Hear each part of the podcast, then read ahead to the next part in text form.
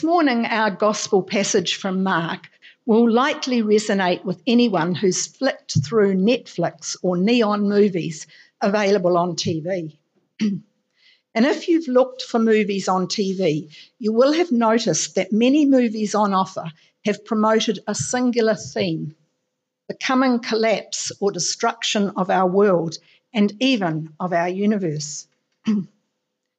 Over the past 25 years, Hollywood has profited billions of dollars from the production of apocalyptic films. Prior to the 1950s, there were only about four or five major Hollywood films that de- dealt with the end time destruction. And over the last two decades, however, there have been more than 200 apocalyptic movies dealing with the end of the world events. End of world events on the movies seem to attract many people. So, as we look at Mark 13, verses 1 to 13 this morning, the words may seem very, sim- very similar to a modern day movie script. In fact, if we close our eyes and allow someone to read the passage to us, we can almost envisage it on the big screen. We can see Herod's temple, still incomplete in Jesus' lifetime, as it starts to shake and large pieces of alabaster rock and gold come crashing down. Perhaps this place of worship has been hit by a violent earthquake, or perhaps a foreign army has come in to destroy it. And actually, that's what happened in the year 700, not long after Jesus had died. The temple had the reputation of being the most beautiful thing in the whole known world.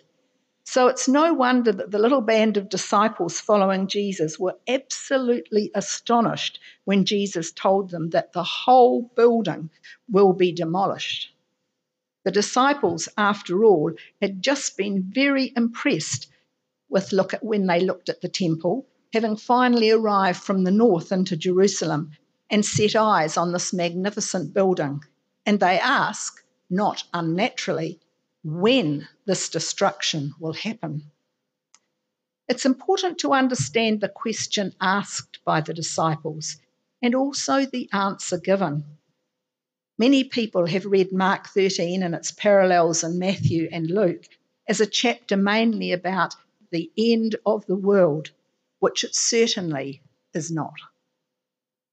Jesus, on several occasions, used cosmic language, language about the universe, to talk about the future, giving rise to the belief that the whole of Mark, chapter 13, is about the large scale future of the universe, which it isn't. The main subject of the passage, however, is about the fate of Herod's temple in Jerusalem and also, most importantly, the fate of Jesus' followers in the time leading up to the temple destruction and when Jesus would not be with them to lead them. Jesus is at pains to let his followers know that they will face risks and they will face trials and they will face challenges at times when he is no longer with them to encourage and support them.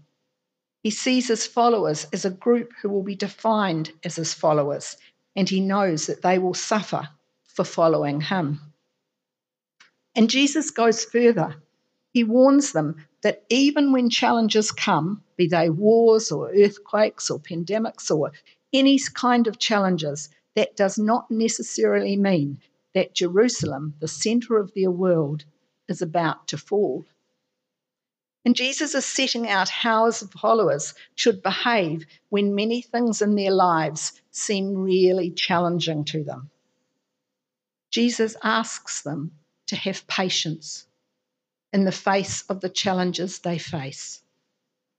Patience is often difficult to practice. You need perseverance to practice the art of patience. And however hard we work at being patient, what could be termed revolutionary patience is possible only when it's rooted in contemplation, a returning to God who contemplates us as we are and showers us with love. From my reading of Jesus and my reading of Jesus in Mark's gospel, I take revolutionary patience to mean living life immersed in the renewing energy of God, living life alert to the utterly beautiful presence of God in every person, on every street, in every heart. A trustful way of living, watching and praying, attentive, alert, and awake. A trust too in the timeliness of things and God's pace, God's time, which is often either slower or quicker than we wish things would happen. Revolutionary patience doesn't mean being passive or quietist or accepting injustices and inequalities as they are. On the contrary, it can be the fuel for life of just action and righteous protest. But all the action, all the protest is rooted in contemplation of God, of God's way, who is with us in the face of each person who comes to have breakfast or morning tea with us, and each person who is watching or listening to the service now or in the future. Recently, I learnt about a group of people who lived, on, who lived out the message of revolutionary patience in challenging times. During World War I, New Zealand soldiers in the trenches, in what must have been one of the most physically and mentally challenging situations possible, often requested from people back home in New Zealand that seeds be sent in their parcels from family. Imagine having the patience to plant seeds, both vegetable and flower seeds, inside the muddy trenches while fight, fighting on the front line. Imagine the faith and hope in God that would enable you to trust that the seeds would grow to maturity and you would have fresh vegetables and beautiful flowers growing in such a terrible environment. Jesus warned his disciples about false teachers, false information, fight frightening rumours, and natural disasters that would tempt them to panic. They must resist the temptation to panic. They must practice patience. As Jesus says, this is only the beginning of the birth pangs. Jesus asks his disciples to live in a way where the purposes of God and the challenges of the world cross paths with each other. For the early followers of Jesus, a final crisis did come after his death in 70 AD. The results of that crisis, the destruction of the temple, can still be seen today on the Temple Mount in Jerusalem. One of my memories of Jerusalem is standing beside the excavations near the Temple Mount, next to some of the massive stones that have been excavated from the temple. The, the stones are still there in the same place they were, the same place they fell. Perhaps I could have a picture of the stones there. The stones are huge. Um, perhaps we could have a picture of the stones. Thank you. The stones are huge. It is said most of the most of the stones that you can see and others are about 37 feet long. I've used feet to give you the image, 18 feet wide and 12 feet thick. No one living at that time could have imagined that they could be destroyed, but they were. Jesus' warnings to his followers are to be taken very seriously by all who are Christians. Many Christians face persecution every bit, bit as severe as the early church members suffered.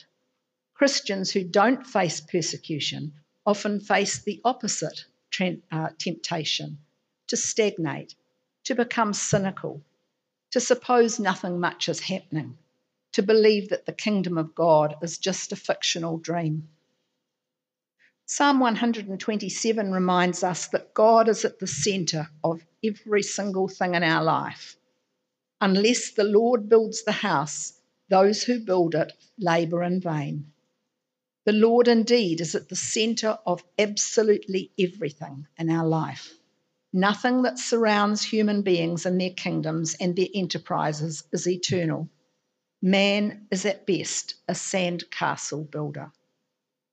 It's always been that way. Ancient Rome proclaimed itself to be an eternal empire that would bring peace and harmony to all its citizens, and yet it brought about poverty, imprisonment, and slavery.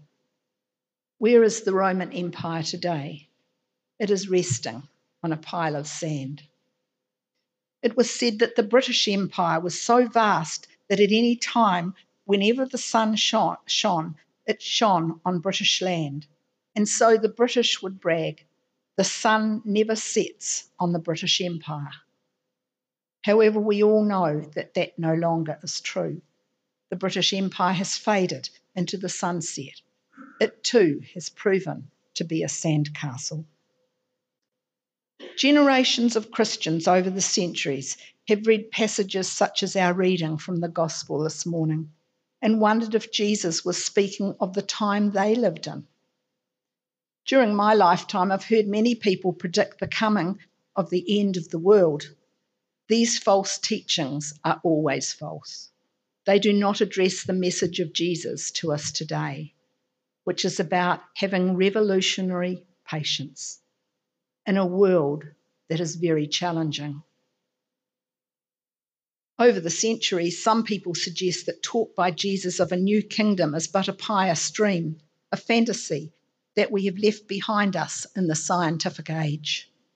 They would say that our focus should be rather on looking for Jesus coming to us in many ways throughout our lives here on earth, in our daily life, in the people we meet and the people we help as we share communion and at the hour of our death.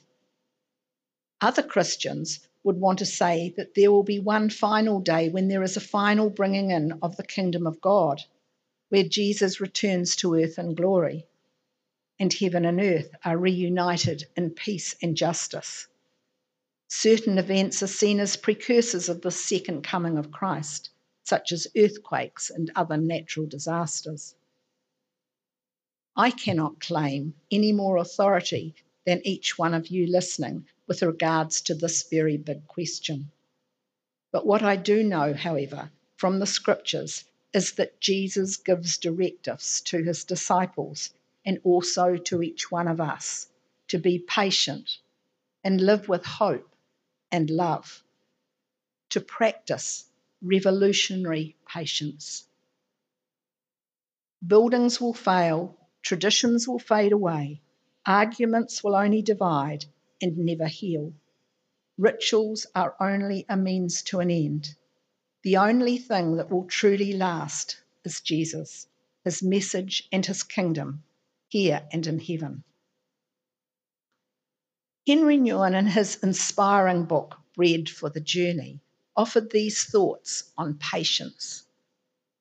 Patience is a hard discipline it is not just waiting until something happens over which we have no control. The arrival of the bus, the end of the rain, the return of a friend, the resolution of a conflict. Patience, patience is not waiting passively until someone else does something. Patience asks us to live each moment to the fullest, to be completely present to the moment, to taste the here and now, to be where we are. Let each of us embrace revolutionary patience in these challenging times and allow ourselves to experience the closeness, the real closeness of Jesus in unexpected ways. And to God be the glory. Amen.